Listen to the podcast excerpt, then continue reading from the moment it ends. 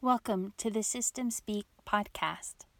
If you would like to support our efforts at sharing our story, fighting stigma about dissociative identity disorder, and educating the community and the world about trauma, please go to our website at www.systemspeak.org and there is a button for donations where you can offer a one time donation to support the podcast or become an ongoing subscriber.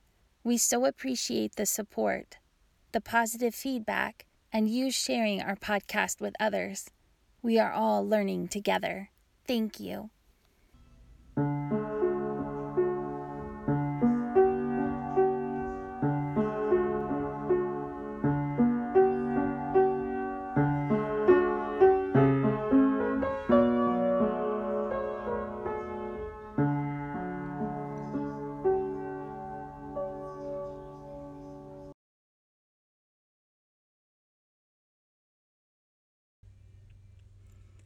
Our guest today is Dr. Laura Brown, who received a BA cum laude from Case Western Reserve University and a PhD in clinical psychology from Southern Illinois University at Carbondale.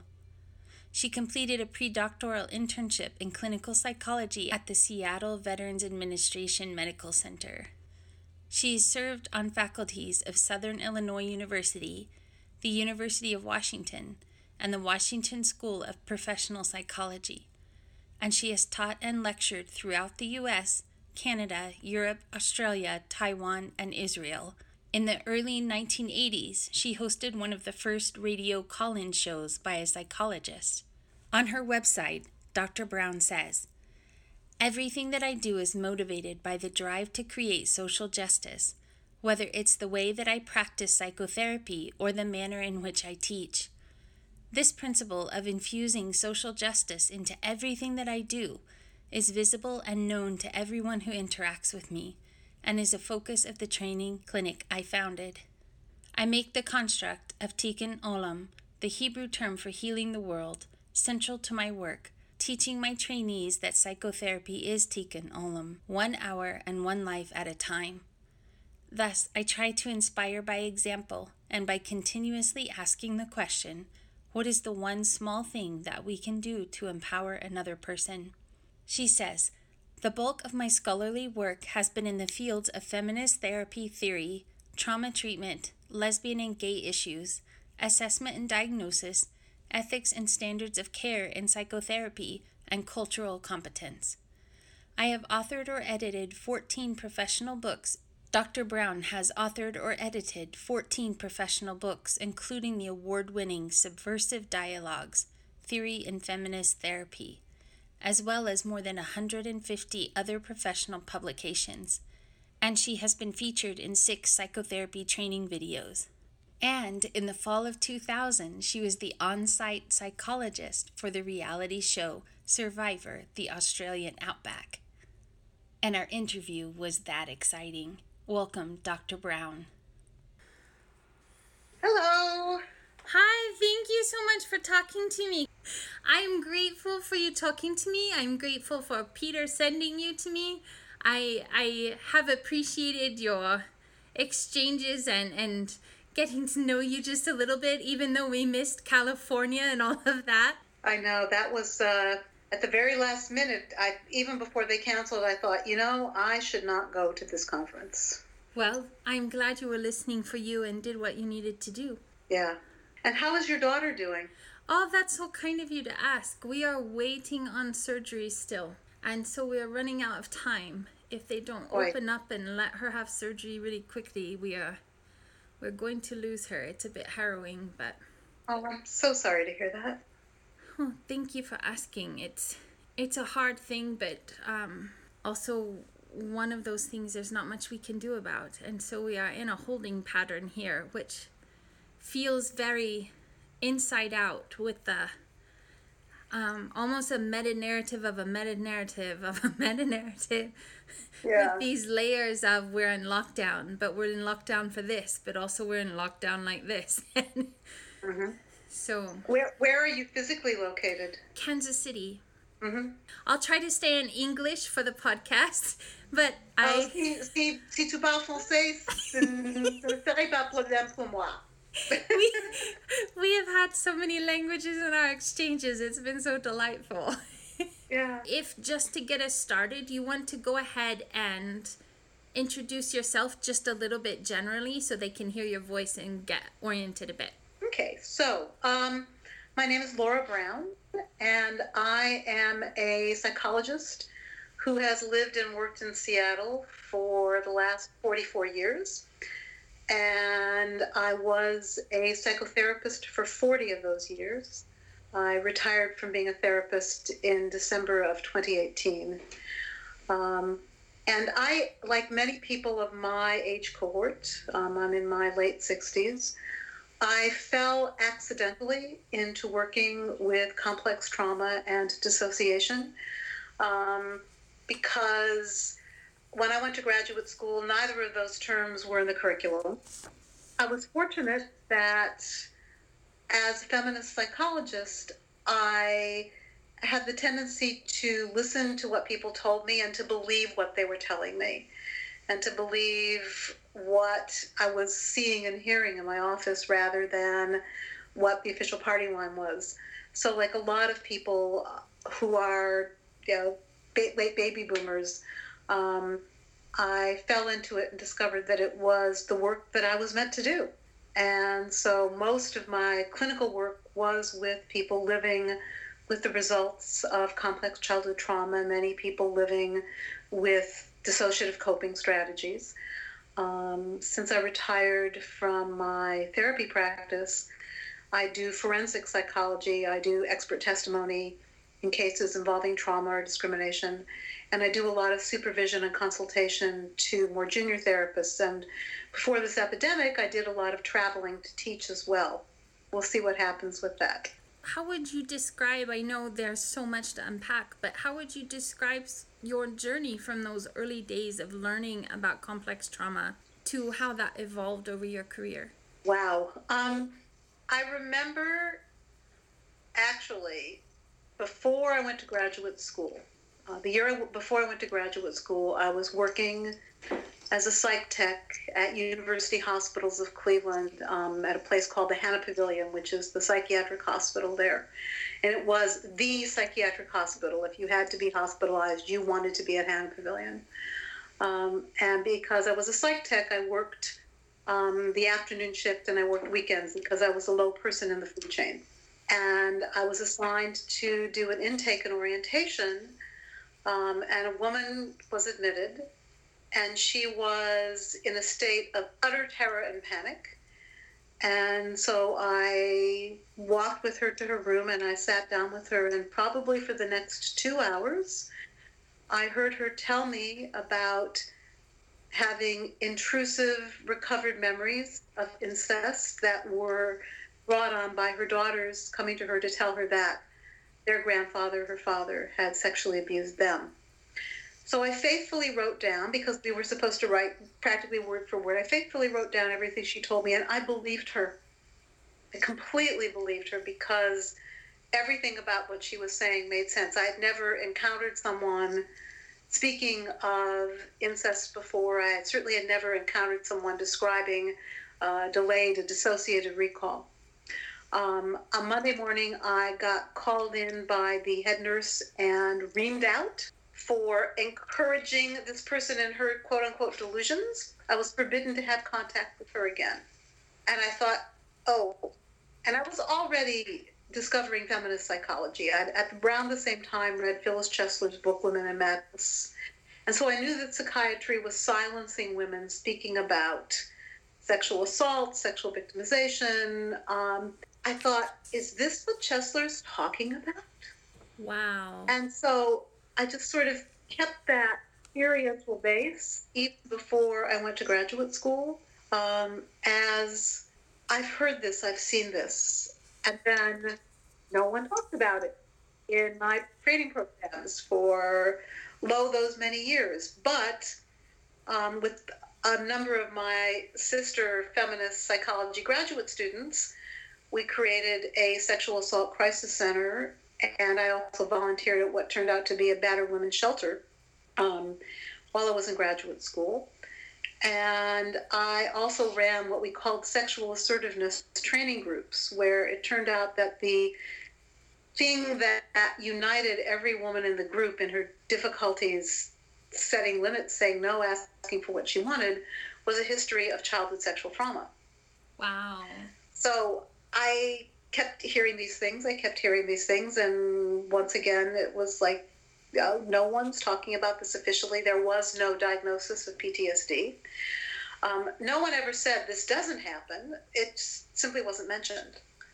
Uh, and so I finished graduate school. I went into practice. I was the first openly lesbian licensed psychologist in Washington State. And so I thought, okay, my the group of people I want to serve is my community. So I'm the lesbian psychologist who can take people's health insurance. Um, and I started hearing these stories and hearing these stories and hearing these stories. Um, and realizing that I was hearing something that my training had not prepared me to hear and with which I wasn't quite sure what to do, but I knew I needed to pay careful attention. And then in the early 80s, a good colleague of mine began to see someone who she learned was a person living with dissociative identities. Um, I try not to use the term disorder anymore because I don't think of dissociative coping as a disorder. I think it is an extreme coping strategy in the face of extreme conditions. Um, but that doesn't make it a disorder. That makes it um, a coping strategy, like many others that we develop early in life, uh, create some difficulties later on. And I was the backup therapist for my colleague. And so when my colleague would go out of town or go on vacation, um, I would see this person. And after the second session, I thought, A, I've seen this before and I didn't realize it. And B, I had better start learning something about this on purpose. Because if I keep doing what I'm doing, someone else is going to walk into my office, and this time I don't want to miss it. Because I had missed it with my second private practice client who I misdiagnosed with borderline personality disorder. Um, I completely missed it because I didn't know what I was looking at. I didn't know what to see. Um, and so, beginning in the early 80s, I read everything I could get my hands on um, and continued to be the backup therapist to this person and continued to see people who had um, really severe, complex trauma in their childhoods. Um, and then around 1988 or so, um, someone walked into my office and I knew what I was seeing this time. And that person did not know that she was living with dissociation. Um, in fact, she was pretty adamant that she wasn't. Um, and I didn't argue with her because that's foolish and ridiculous. Um, but the studying I had done and the experiences with my colleague's client everything that person had taught me um, prepared me to know what I was seeing when that next person walked into my office.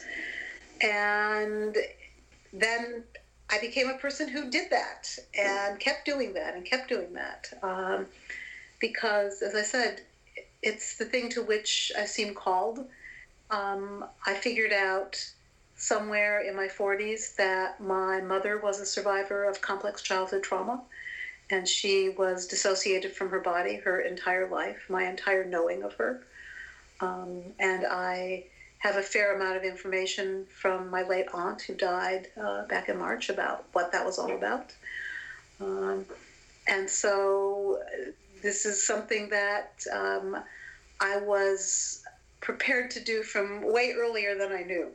That's the long answer to the short question. I think that is amazing, though, from the recognizing of something that you had not seen before, that you were already advocating for in a way, and how that unfolded into the treatment you ended up providing to others.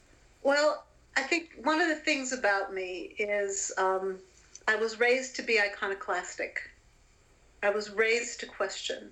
Some of that's cultural, because I'm Eastern European Jewish in origin. Some of that's familial. Um, and I knew working in that psychiatric hospital that we were doing wrong by many of the people there.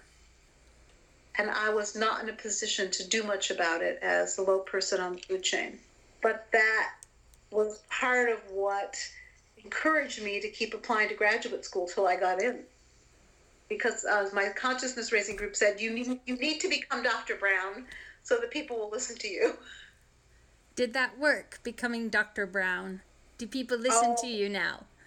Oh, yes, that worked um, extraordinarily well because I have the authority of my doctorate and also at this point the authority of having spent way too much time writing things. Um, but frankly, I'm a channel for the authority of the people who I have worked with because I can say things that they are marginalized from saying, that they are silenced for saying. And part of my commitment as a person who wants to weave social justice into my work is to act as that ally. Um, I'm not the expert on living with dissociative identities. Uh, the people who do that are the experts on it. Wow. How do how do people you're helping how do they respond to that? Well, it, it's interesting. Uh, it's variable um, because what I say to people when they come in to see me, or what I said when I was still working as a therapist, is this is a process where there are two experts. And I'm an expert in creating the conditions in which change can occur. And I have some very specific things like EMDR and brain spotting and mindfulness and so on. I can create conditions that I can offer those tools. I'm not the expert on what's going on inside of you. I'm not the expert on what's right and wrong for you. What I'm really good at is helping you to know what you know, to reclaim your power to know what you feel and what you think and what's happening in your body and what your values are. And at teaching you to assess people, starting with me, to assess whether this particular human is worthy of your trust and to what degree. And a lot of people's response to that is, "What do you mean? You've got to be kidding!" And I said, "Well, you know, you know, we therapists are crazy." Um, but, but this is this is how I see it, and um, I am in this with you for the long haul. Um, even when I retired from my work, I gave people a full year uh, to work through the fact of my retirement. And I retired because I wanted to go out with at least a quarter tank of psychic gas. I did not want to be running on fumes. And I told people that, that I wasn't going to subject them to me burnt out um, because that would destroy what we had done. So um, I said to people, I'll be here with you for the long haul. I'll be open to your suggestions. Um, I learned EMDR because that first person I worked with who was living with dissociation uh, needed me to learn EMDR. I've had people say, Why don't you read this book? And it's like, Okay, I'll read this book. Wow, this is really useful. I've had people say, Could you learn this thing? And I've said, in some occasions, yes, and others, when it got very close to the end of my career, I'm, I'm not going to do that because it's it's too close to the end of what I'm doing. Uh, for me to acquire yet another skill that's going to take a lot of years of training. Um, I had really clear boundaries about what I wouldn't do. Like, you know, you never have sex with someone now in this universe, in this lifetime, in another lifetime.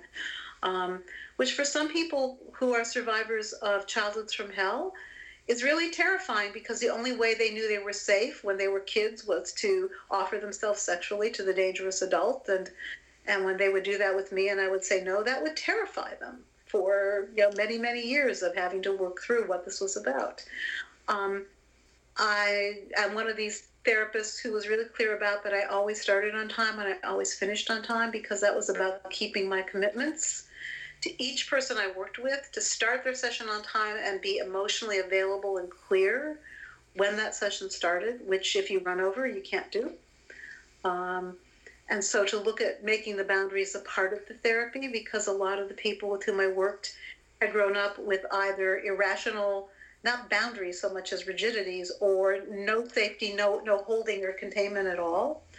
Um, so it really was very much a give and take between me and the person I was with, and uh, I mean, Laura is Laura is Laura. I, you know, what you see here is what you get in life, and my style would be to a certain degree. Um, not consciously, intentionally, but I would modify to be with the person energetically, which is also something many people hadn't experienced. They hadn't experienced energetic attunement.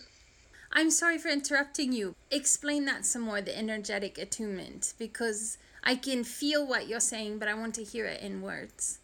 So, um, I'm a practitioner of the martial art of Aikido. We talk about ki, the energy of the universe that runs through all things. And even before I started to study Aikido 17 years ago, I would notice that I that people broadcast their energy. In fact, one of the challenges for me in life has always been that my radar doesn't turn off very easily, and that I kind of have to get myself away from human beings to not be picking up everything on the the uh, psychic spectrum.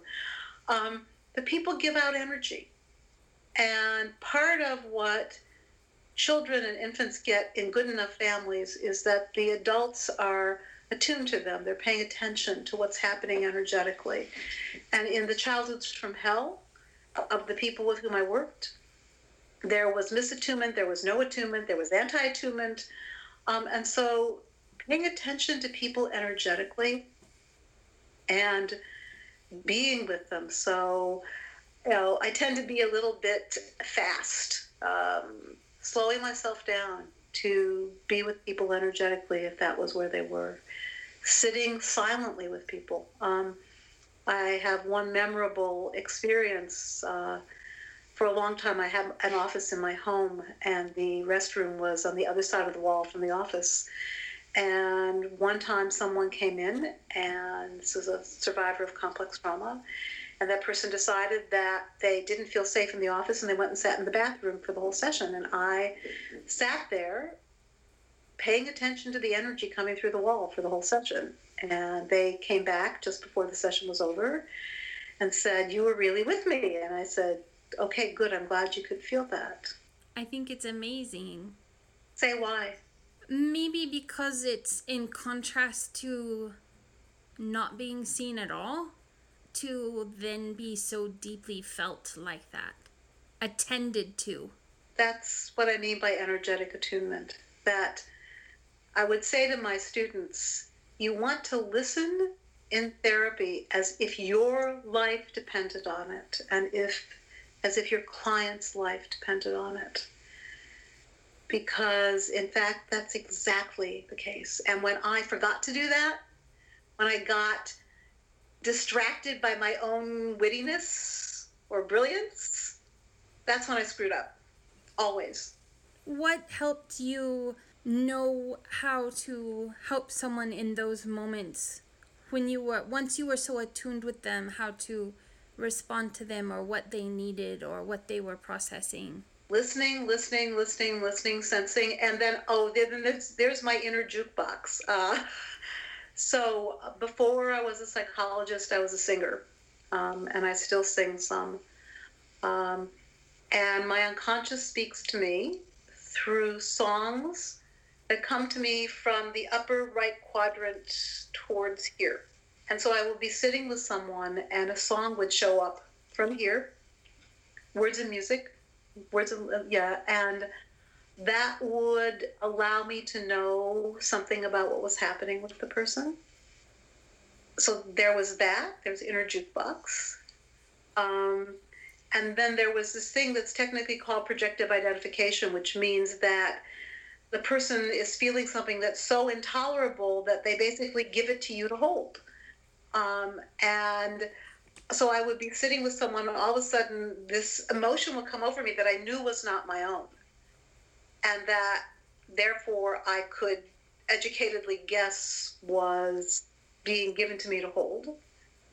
And so I could say, you know, I have a hunch. I could be wrong. I could be full of shit. In fact, at some points later in my career, my clients would say, You could be full of shit? It's like, Yes. Because uh, I always wanted to give people a free pass to tell me, No, you're wrong, Laura. I'd say, I'm wondering if hex could be going on. Or sometimes it would be without words. And I would say, Do you need me to move my chair further back? Do you need me to come sit next to you? So I would feel the push or the pull. And so listening with all those parts of me that aren't my auditory cortex. And the other thing I had was very helpful, which is for a period of 13 years, I had the world's best therapy dog. And Shmulik, who was a Staffordshire Bull Terrier, um, like many terriers, um, was quite attuned to changes in breathing and scent and all those things. And he taught me what to pay attention to because he responded to things that I didn't know were there yet. Because, you know, dogs have these amazing senses of smell. They smell things that humans can't. And so I learned to follow his cues. Uh, and when all of a sudden he would change his behavior, I would notice, okay, what subtle thing, oh, some other ego state has taken center stage. And it would be very subtle. And then I could say, I am curious. Does Shmulik trying to tell us that there's a different ego state in the room right now? It's like, how did he know? I said, because he has a really good sense of smell.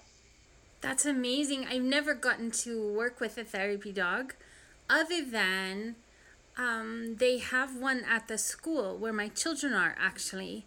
And hmm. they know the school has been very good to us, very good to us. And they have, they are aware of the situation with our family and our daughter. And um, they have brought the dog every week. And so she has stayed in the front of the driveway, but has let the dog come, and the dog comes up to the porch and has attended to the children. And it's been amazing to watch some things happen. And so that was really my first experience with a therapy dog at all. What was that like in sessions besides the switching or how how did you know when that was going on or what the dog was picking up on or I didn't know for a little while. Um, and so I got him at eight weeks, and he immediately came into my office. He sat in my lap, he went in his crate. Um, he grew up in the therapy office. And I began to notice that he was picking up on things, that his behavior would change. Um, and sometimes it would change in really radical ways. Um, and that I followed his lead because he was one smart bull terrier, and because I knew that ironically, because staffies are, among the most predatory of all dogs. So predatory dogs really have great senses of smell. They're good at smelling things out. Terriers are hunters. And so I knew he was picking up on something. And I trusted that he could smell something I couldn't. And maybe that meant there was something I could not know yet but that if I was at least willing to say, ah, humor me for a moment, I could be full of shit, but. And the more I did that, I, I got more hits than misses from him. It's interestingly because the, the, the person I encountered, the, I encountered a colleague in the late 1990s who was truly evil. And that person was the only person Shmulik tried to bite ever in his entire life. That's amazing. I got bit by a dog in a therapy office once but I was it was my first interview and the dog was not trained at all. And so it was I was just talking to Peter about this story actually because I thought I'm not a dog hater and I I love dogs but this I I was not comfortable with the person, the the clinician, and the dog was not trained. And I think the dog felt the same thing I did, and Mm-hmm. it was fascinating. Well, you know, I didn't know this person was evil because this person did such a good job of covering themselves up. And I wish I had paid attention to the fact that this is the one and only person Shmulik ever bit. And I didn't, to, to my great uh, distress later on. But yeah, he was, uh, he never met a human being in my office, or for the most part out of it, who he didn't immediately want to love. How did people respond to the dog? Well, it was variable. I what happened is so he would be in his crate because he was quite comfortable in his crate, and I would tell people when they first came to see me, um, "Oh, I have a, a therapy dog. Um, he will be in his crate when you get there, and then you get to decide if he joins you or not. And even if he does, if you want him to go to his crate, you just say crate, and he'll go to his crate. Um, and some people wanted him to stay in the crate, and that was fine. Um, some people wanted him right next to them um, on the couch at all times. Um, some people had very young ego states that wanted to play with him or that mistook him for the dog of the age they had been when they'd had a dog.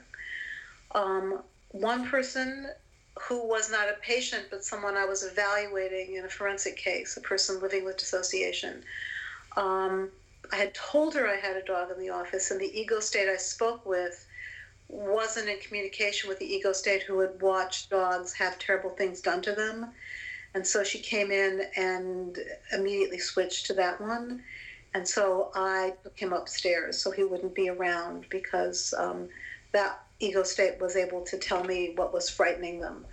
Um, but the ego state with whom I'd arranged the appointment didn't have communication with the ego state that got activated by him. Um, and he was, like I said, really quite attuned. When somebody needed to be left alone, he left them alone. Um, when somebody wanted to distract us from the topic, he would start to roll on his back and be silly. And I would say, I'm wondering if you would prefer that we not be talking about this topic right now. It's like, yeah, yeah, Shmulik's right. Yeah. So uh, there was the whole human range, and he was he was what they needed him, him to be. He really was, That's as well as a great diagnostician. How clever. How And he's been gone. He's been gone since the winter of 2008, and I have not had another dog since. my how did you explain dissociation to people, to clients? Well, um, that it is the coping strategy of someone who is very small and very trapped and has nowhere to go because they can't go. And that they develop dissociative coping because they have a talent for it, for starters. It's not everybody has a talent to dissociate. Some people simply cannot, to save their own lives, dissociate and that this was what they did to survive the hell they were in. And it worked well enough that it became a habit that got utilized even when they weren't necessarily trapped or in terror because it worked so well. And that probably nothing that we did together would ever work quite as well. And that they wouldn't lose the ability to tap into that skill that the goal of therapy was to have it less in charge of their life so that they would know what they were feeling and thinking and doing most of the moments of their waking life. I'm just gonna let that sit for a minute. that was really good, thank you. What do you think that clinicians need to know if they're new to helping people with dissociation? Well, first of all, stop freaking out. I would get these calls that I would call the eek, there's a multiple in my practice call. um, like, oh my God, this person switched and I don't know what to do. And should I should I refer them? It's like, no, do not refer them, particularly if you've been seeing them for five years. Get training. Thank God for the ISSTD online training. Get consultation. There's a bunch of us here in town, internationally, nationally. You can talk to, get training from one on one.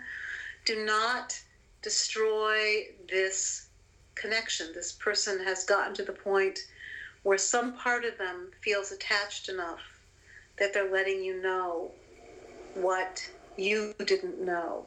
They've come out to you. Um, so don't freak out. Do not freak out. Um, almost everybody living with complex trauma has some dissociative capacities. Plus, us unitards have ego states. Um, there's no such thing as a person who doesn't have ego states. Um, the difference between someone like me and someone living with dissociative ego states is that when I'm in a different ego state, I know it. I'm pretty conscious for it. I'm like, oh crap. Um, I and sometimes it's hard to pull myself out of it, but I, I'm aware of it at all times. Um, so remember that this is a thing that human beings have and are. That the disordering of it is very much a Western culture phenomenon. It's about finding pathology in the ways that children cope with childhoods from hell rather than in the childhoods from hell themselves, in the ways that those children were treated, um, in the cultures that turn unseeing eyes and unlistening ears, that look away. Um, so remember that this is a person who survived with the tools that they had available. And for very, very small people, dissociation is an excellent life saving coping strategy that works until it doesn't. So remember that. Get trained, get trained, get trained. Don't freak out. Lather, rinse, repeat. And also, don't declare yourself expert in this. For the first 10 years, I've seen people come out of graduate school and say they're expert in working with dissociation. I think, oh my God, seriously, really? Um, and don't work with more than about three actively dissociative people at any given time in your practice. Um, particularly people who are in the early stages of their work. If you have somebody who is much further along in their work, fine, take on someone new who is actively dissociative. Um, but this is hard work that requires you to be all in with an open heart, and you're going to hear things that shake you to your core. Don't do that hour after hour.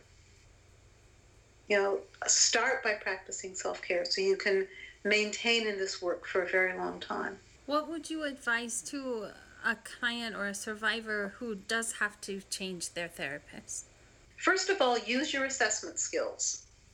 Pay attention to yourself. What feels right or wrong to you? Um, don't necessarily go to see someone just because someone you know likes them, because they might not be a good fit for you, um, or because they're a famous person, because famous people aren't necessarily good therapists. Um, there is some overlap in the Venn diagram, but not 100% overlap. Um, find out what they know, interview them if a therapist isn't willing to tell you whose models of dissociation and complex trauma inform them, um, or, or, if they say, you know, I don't know much about this, but I, I can probably figure it out. Um, you want someone who either has a clear model who says, okay, I, I am really informed by the structural model of dissociation, which in, in my case, that is the case. Um, or they say, you know, I don't know very much about this, and I will get consultation from. I, am going to start calling right now to get consultation if you decide you want to work with me. But why don't you go home and think about this? I mean, one of the hard things for survivors of complex trauma is a lot of the highly experienced people are full, like right up to here. Uh, always have very, very full practices. And so you start with people who are newer. And if it's someone newer who, like the people who consult with me, are getting regular consultation and are taking the ISSTD online trainings, and you know, I send them home with the, the latest book um, on structural dissociation to read. Uh, then you know you've got you're being held up by someone who's holding up your therapist as well. Um, But pay attention to your gut. If your gut says danger warning, say, you know, I, I don't think you're the right therapist for me. You don't have to know why your gut is saying danger warning. You may not be at the place to know that yet. Listen to that. Listen carefully to that. The way you listen to the dog. Yes. Um, if you have a dog, bring your dog with you to the first meeting and see what happens. How does your dog respond to this person? Wow. What does a survivor who's just now learning and, and you've given that good counsel about what dissociation is and explaining that, what do they need to know about the therapeutic journey and and what that's going to look like? Well, it's long. You don't unlearn a really successful coping strategy that's past its pull date in six weeks or even two years for the most part. So it's long. Um, there's times when it will be absolutely terrifying, not because the therapy is frightening, but because you will know the fears that you couldn't know when you were one and two and seven. And so you will feel them now as if they were happening in the present. Um, that it is complicated that you may need one therapist for part A and one therapist for part B because therapists are not all things to all people. Um, that you will have to work at it really hard. You'll have to be willing to do the experiments in tolerating the things that your child self could not tolerate and knowing the things that your child self could not know. And from what the people I've worked with have told me, that it's worth it. That it is worth it. And it is not simple. There's no quick fix for having had the adults who threw you into hell when you were little. There's no quick fix for the effects of what that did to you because that affected your entire nervous system, your body, your brain, everything about you. And we're addressing all of those parts and pieces.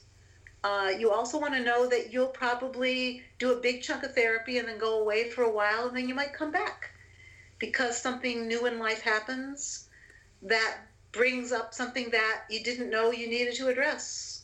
Um, for a while, I had a group of people who were coming back because they were aging and having the many chronic illnesses that are really common in people who grew up in the childhoods from hell. And dealing with illness meant that they couldn't do some of the things they were doing to keep themselves feeling okay. They couldn't run anymore, or swim anymore. Um, and they needed to come back in and learn to grieve the loss of the healthier body and learn to love the body they were aging into. So it's it's a process. It's worth it my favorite author, one of my most favorite authors, was Clarissa Pinkola Estes. And mm-hmm. she says, she talks about in one of her stories, standing what you see. And I've heard you and also Christine Forner talking about knowing what you know and feeling what you feel. How does someone learn to do that and learn to tolerate that? To know what they know and to feel what they feel? Well, knowing what you know is a little easier sometimes, and I have people practice it with me and on me. For example, if I wasn't particularly feeling well that day, I would come and say, you know, I'm not feeling great. I'm probably a little off. And if it is, if I am, it's not about you. And they would say, oh, no, no, no. I'd say, no, I want you to notice. Practice noticing. And then 15 minutes, and they'd say, oh, yeah, that.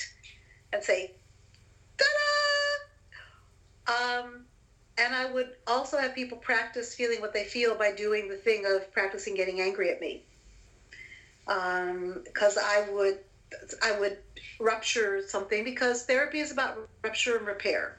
Because I'm not a mind reader, so I would engage in a rupture, and I would say, you know, that was a rupture. Oh no, it's, it's like no, it's not okay.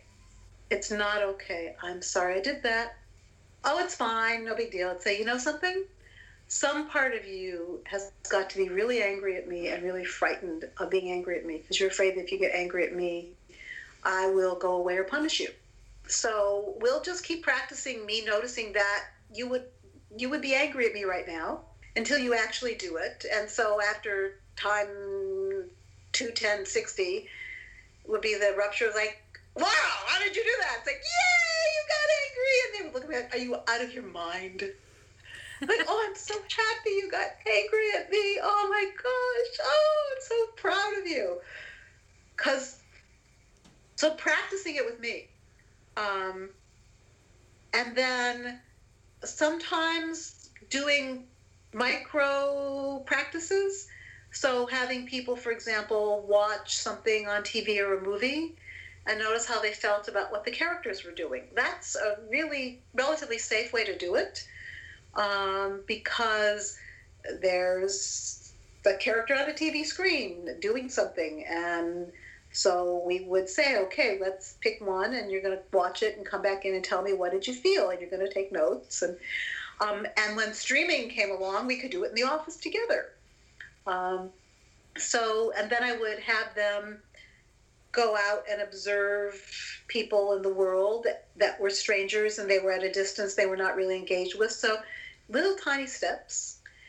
I had an exercise I would have people do. So, you know, you can go to the paint store or the home improvement store and you can get these paint chip strips that have like all the colors on them. And you can have as many as you want for free. So I would say, okay, I want you to go to the paint store, the home improvement store, and I want you to get lots and lots of paint strips. And I want you to sit with them until you know exactly which your favorite color is. And they go, oh, that sounds easy. oh my God, no. That was so hard. And people would come back and say, that's so hard. I have no idea. And so we would talk about what made it hard for them to know what it was that was giving them visual pleasure. And we would do the same thing with other sensory inputs. Um, and so we would practice it in ways that were safe, either just them, them with themselves, or them in my office. And then sort of notice okay, notice your sympathetic nervous system is activated, or you've gone into your dorsal vagal and shut down. Okay, let's breathe. Let's put our feet on the floor. Let's get up and dance the hokey pokey. Let's sing. Um, whatever we needed to do to help have people be fully in themselves while they were knowing what they knew. Um, in one of my books, I wrote a checklist about how to assess if someone was trustworthy. So I would, you know, photocopy that out and send people home with that to read and have them practice again on, you know, characters in TV and the movies, and then getting closer and closer into someone they actually were interacting with. So lots and lots of practice in ways that did not have interpersonal risk involved. So by the time they took the skills into interpersonal situations, they actually had more trust in their own capacities. Uh, because you don't throw someone into the deep end of the pool when they can't swim. So start in the you know kiddie pool with uh, touch your toe in the water. How does that feel? Those are beautiful examples. You mentioned rupture and repair. What are some ways that a clinician can work through a repair with someone? Well, you start by owning that the rupture is there. And if, and most of the time we cause the rupture, not always. Most of the time we cause the rupture because we misread something we get too interested in our own interpretation we our attention drops um, there's micro ruptures and there's big ruptures. Um, so the first thing is to own the rupture. It's like, okay, this happened.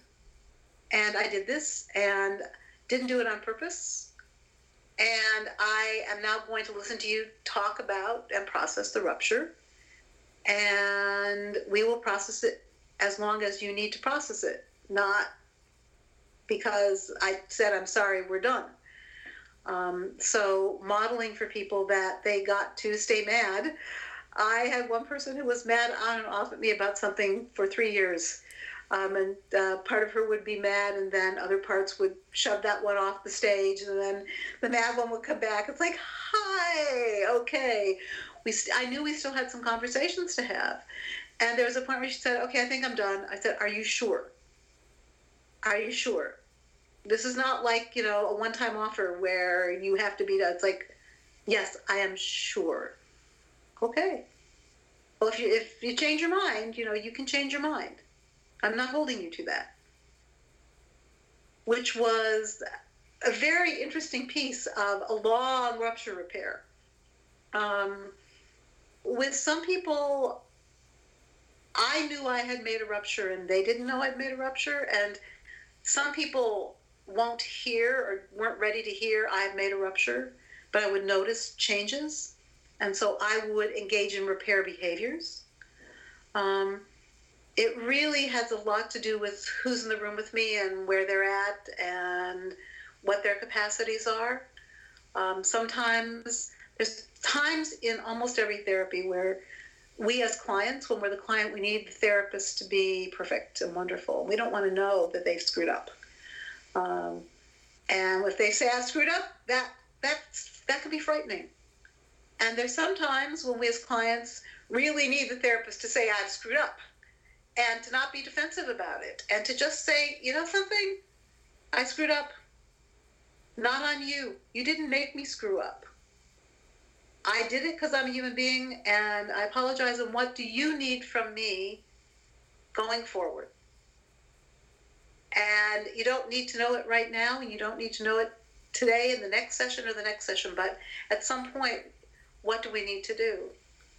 And also normalizing it, which is what I say to people is relationships, all good enough relationships are about rupture and repair and rupture and repair and rupture and repair because we are stronger at the broken places. We are stronger in the broken places. Yeah, it's a line from Hemingway, and it's also a true thing. Yes. And it also happens in secure enough attachment that the caregiver misunderstands the wordless cry and the infant feels a rupture, and the caregiver says, Oh, sweetie, I guess it's not that you were wet, it's that you were tired. So, in good enough caregiving of children, there are lots and lots of ruptures and repairs. So, too, in good enough therapy and in good enough friendships and romantic partnerships and everything we do with other humans. When there has been enough repair, either internally or in context with different relationships, how can you tell when someone has is well? How can you tell when someone is well? Well, I don't tell, they tell me. Because uh, people say, well, how will I know when I'm ready to be done? I say, well, something people have told me is that they started realizing that they had something else they would rather do this hour, and it wasn't because they were avoiding the topic, is because they were really feeling fine. And so, so I said, so when you start to notice that, let's talk about it because then we'll maybe begin to talk about the process of winding down, knowing that until the day I retire, I will always be available when something comes up. Um, and people would say, "Oh, I'm never going to feel like that." And I said, "Yeah, I don't know. I'm not. I'm not you. I won't know you." And then somewhere two, five, ten years down the line, they say, "You know that thing you told me about, where I wanted to go out for coffee with my friend instead of coming here, not because I was avoiding, but because I'm really fine." That's that happened. Like, okay, let's talk about that. So I didn't decide. And I think one of the hardest things about my retirement for all of us was that I decided I was done and I decided I was done because I could feel my capacity lessening. And I thought, you know, I could keep on doing this till I was 80 and get away with it. But I would start to destroy everything I had done after another couple of years. I want to end the therapy the way the therapy has been, which is in the service of everyone else's well being and being honest about the fact that me retiring is something I'm doing for me as well as for the therapy. That it, in fact, is my timing. Because pretty much nobody was ready for me to be done. What other... And that's why I, that's why I, I gave everybody a full year. That was so gracious so so important how else is self-care so important for clinicians if you do not engage in self care, you will fry to a crisp. And when fried to a crisp, you will enact all your worst selves with your clients. I have known therapists who have screamed and yelled at their clients, or people forget sessions, or chronically double book, or show up late, or fall asleep. Um, and that's not okay. It's really okay for me to be a human being and come into the office and say, as I said to my clients early in 2013, so both my parents who live in Israel are beginning to die. And I'm going to be more distracted this year, and I'm going to be abruptly canceling sessions and running halfway around the world. And I want you to know that in advance because I'm going to need you to call me more on if I'm distracted because I'm going to be more distracted than usual. And then I will be abruptly canceling sessions to run to Israel and back. And that went on for a year. Um, I gave everybody the warning, and some people were like essentially furious at me about it. And others were, thank you for telling me. And I did a lot of online sessions while I was in my hotel room in Israel. But I didn't just let it drop onto people. And back in the late 90s, when I encountered the sociopathic colleague who did terrible, destructive things to me, I actually took a year off from being a therapist because I knew that I was about to fall into not being able to hold the space. And I just did not trust myself, no matter what, to be present in a compassionate manner with people when I was so dismantled and distracted myself. And so I just took the year. Um, and I called it a sabbatical. I didn't tell people why but I could feel myself so fried and my heart was getting so hard. Um, and that and people were having many more crises that year because I wasn't there. They could feel that something was going on, um, and I wasn't talking about it. And so they were having more crises because what do you do when someone's attention slips away? Is you like hello, hello, hello? Um, and I was not being the therapist I had committed to myself or to them to be. So self care isn't an indulgence, it is an ethical commitment to being able to be fully present with human beings who have put their lives in our hands.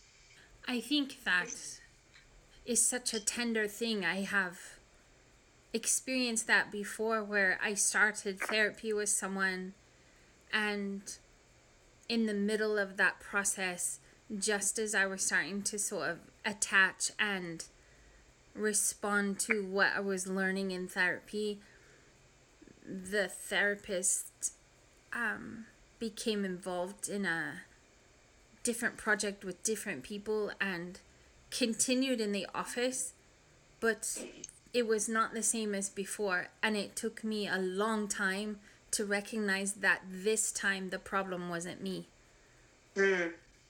and to know what i know and feel what i feel of i could feel the i could feel the distance i could feel the distraction i could feel the lack of focus i could feel the um, the shift in energy towards something else.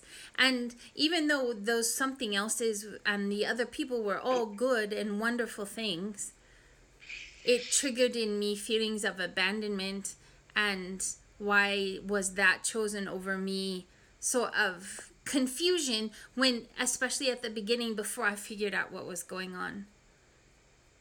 Mm-hmm. And I think it would have been very different if we had just had a conversation of this is what's going on and I'm focused on these things or I'm doing this or I think it makes such a difference. And a more neutral example would be I had a couple of girlfriends that um, all went out of town together at the same time, but none of them told me that's what was happening and I was not in a position to go with them. It was not about me not getting to go with them or not being with them. It's that they all went quiet at the same time. Mm-hmm.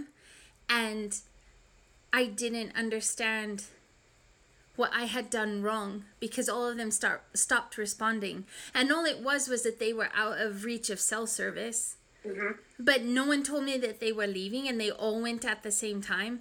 And I was not, it wasn't about jealousy or that I couldn't go or that I had to be here instead. It was literally that my entire support system disappeared all at once together. And it was really, really difficult and took me I really stumbled because of it, and it took me some time to sort of recover my feet under me. I don't know how you say English, and um, to trust to them as a, again. Yeah, yeah, and to feel oriented to them as a group. I could mm-hmm. individually, but as a group, it it didn't feel safe because it had all been taken away at once, and it was hard to rebuild that, even though it was just mm-hmm. a simple communication. Mm-hmm. And, you know, therapists are told not to self disclose.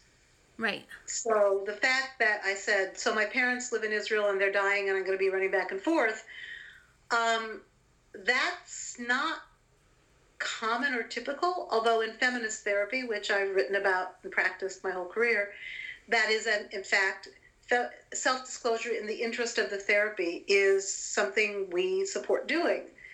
And I learned really early that like when I'm concentrating hard, I look angry. And people would say, You're angry at me. I'd be like, No, no, no, I'm not angry. And then I saw myself on video. It's like, Oh my God, that's what they're talking about. And that was a beginning of learning to say to people, Here's something that knowing might help with. You know, that when I'm really concentrating hard and listening to you intently, some people think I'm angry. So check it out.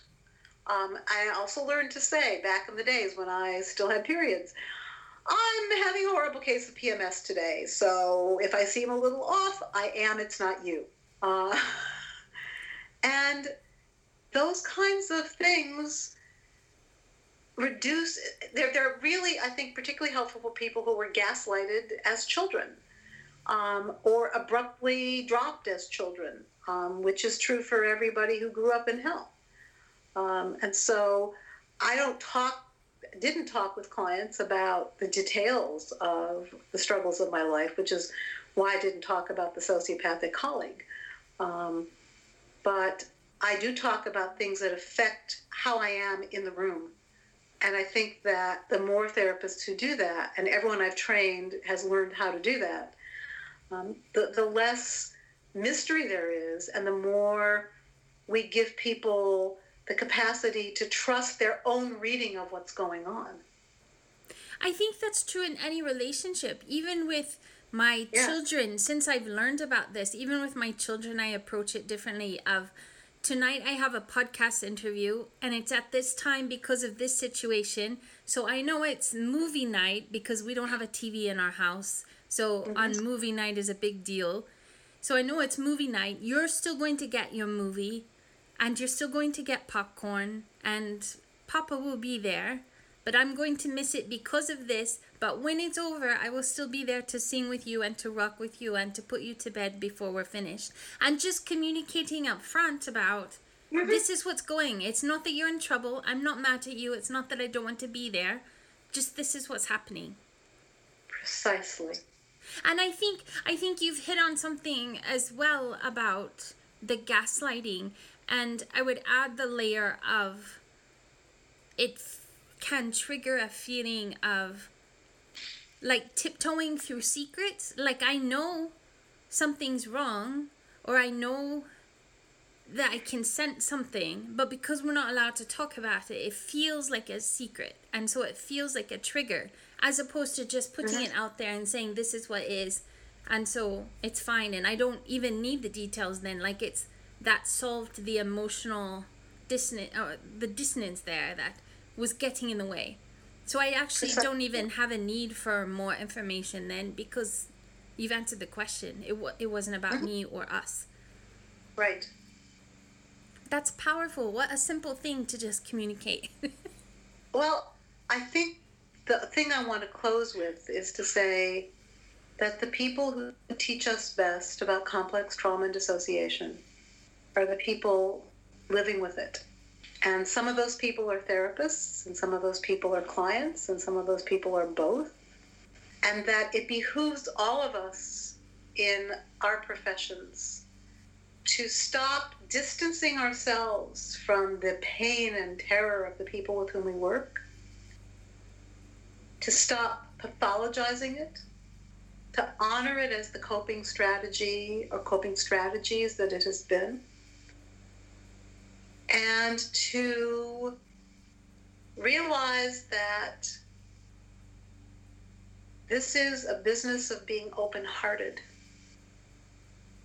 It doesn't mean we also don't have boundaries and techniques and all that stuff, but this is really a business of having an open heart. That just feels good. I'm just sitting here holding it. Um, I wish my camera was working so you could see. I'm just I'm just sitting here holding it, embracing that. It was such a lovely thought and such a energetic feeling that I could feel the way you were talking about at the beginning of just being present in that. Thank you so so much for sharing with us. You're very welcome, Em. I'm so glad we finally were able to make this happen. Oh, I am too. We really talked about it for so long. I know. I am so grateful. Thank you for taking time out on the weekend to talk to me. All right. Well, take good care of yourself. Stay safe. Thank you so much. It's been my pleasure. Thank you for joining us with System Speak, a podcast about dissociative identity disorder. You can listen to the podcast on Spotify, Google Play, and iTunes, or follow along on our website, www.systemspeak.org. Thanks for listening.